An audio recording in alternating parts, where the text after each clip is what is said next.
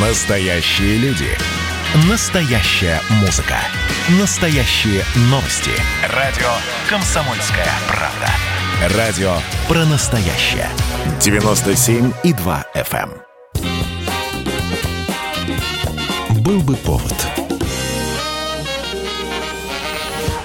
Здравствуйте, я Михаил Антонов, и эта программа «Был бы повод» 9 ноября на календаре и рассказ о событиях, которые происходили в этот день, но в разные годы, ждет вас сегодняшней передаче.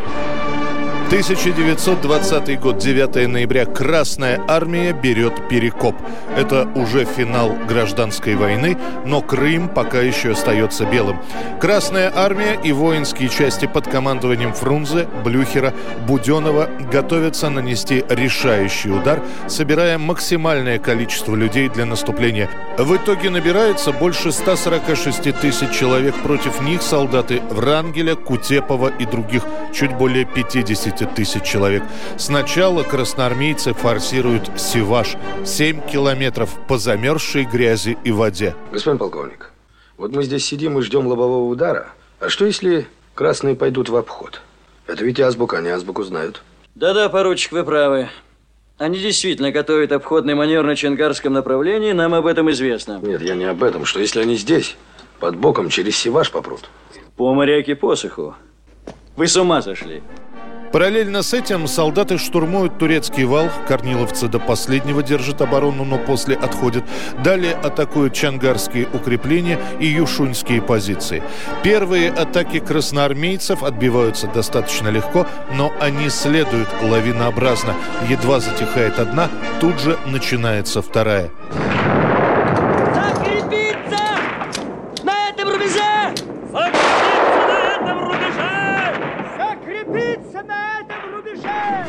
И если первые дни атак заканчиваются десятками убитых, то здесь уже идет счет на сотни. После того, как стало понятно, что вход в Крым не удержать, белые начинают отступать к портовым городам, чтобы там погрузиться на пароходы и покинуть Россию. Врангель разрешит всем чинам армии остаться при желании. Отдельные генералы и политики предлагают дать последний бой Красной армии, но Кутепов дает краткий ответ. Положить армию в поле – дело нехитрое. Красная армия начинает занимать города. 13 ноября Симферополь, 15 Севастополь, 16 и 17 войска войдут в Керчь и в Ялту. 1985 год, 9 ноября, победив в матче за шахматную корону Анатолия Карпова со счетом 13-11, 13-м чемпионом мира по шахматам становится 22-летний Гарри Каспаров. Гарри Каспаров, когда выходил на сцену, несомненно знал, что уже сегодня готов бросить вызов чемпиону мира. А перед этим почти 6 месяцев противостояния 48 партий и отсутствие победителя. Начиналось все более-менее мирно. Карпов после 9 партий ведет со счетом 4-0, остается всего две победы, но тут что-то происходит. Следует серия из 17 ничьих. Болельщики смотрели на происходящее сначала с недоумением, потом с тоской, а потом стали откровенно смеяться. За Гарри Каспаровым и вовсе закрепляется прозвище «долгоиграющий проигрыватель».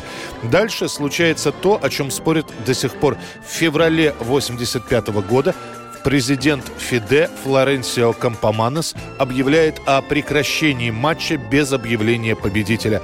Компоманос говорит, что исчерпаны физические и, возможно, психологические ресурсы и не только участников матча, но и всех имеющих к этому отношение.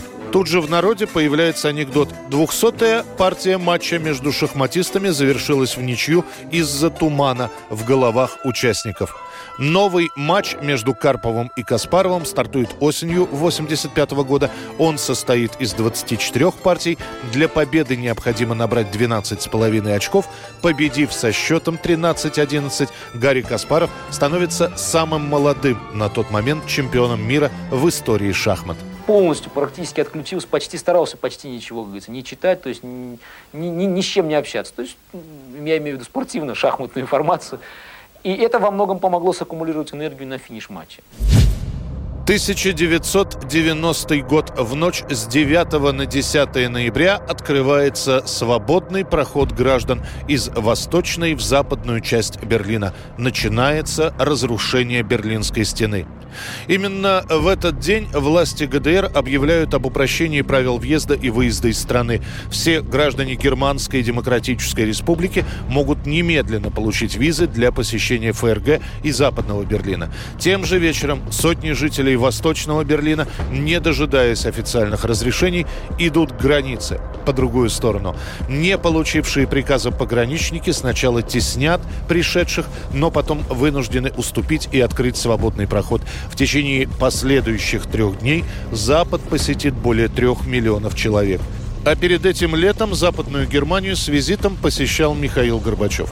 Он заявил, что каждый народ вправе сам определять свою политическую и социальную систему. А Советский Союз будет уважать это право. Самое интересное, что эта фраза переполошила Великобританию и Францию, которым вовсе было не нужно укрепление Германии в Европе.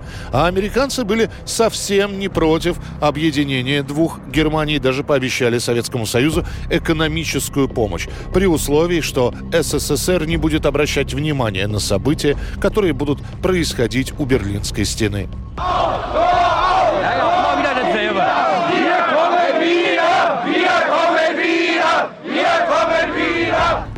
Сама Берлинская стена будет физически разрушена только осенью 90 -го года после присоединения ГДР к ФРГ.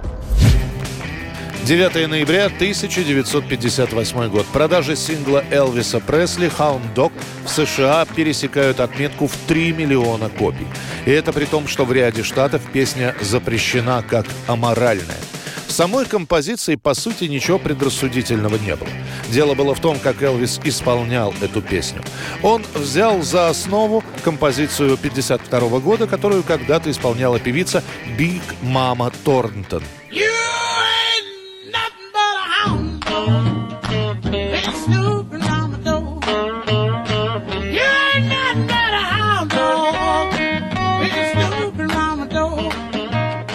Элвис убирает практически всю блюзовую составляющую из песни и добавляет в конце припева барабанную дробь, под которую он делал несколько танцевальных па. Именно эти движения бедрами возмутили публику.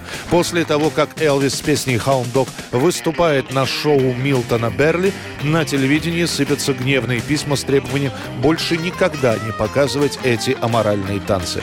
Но все это только подогреет интерес публики на протяжении нескольких лет. Танцы под «Hound Dog» — это обязательный атрибут школьных и студенческих вечеров. Well,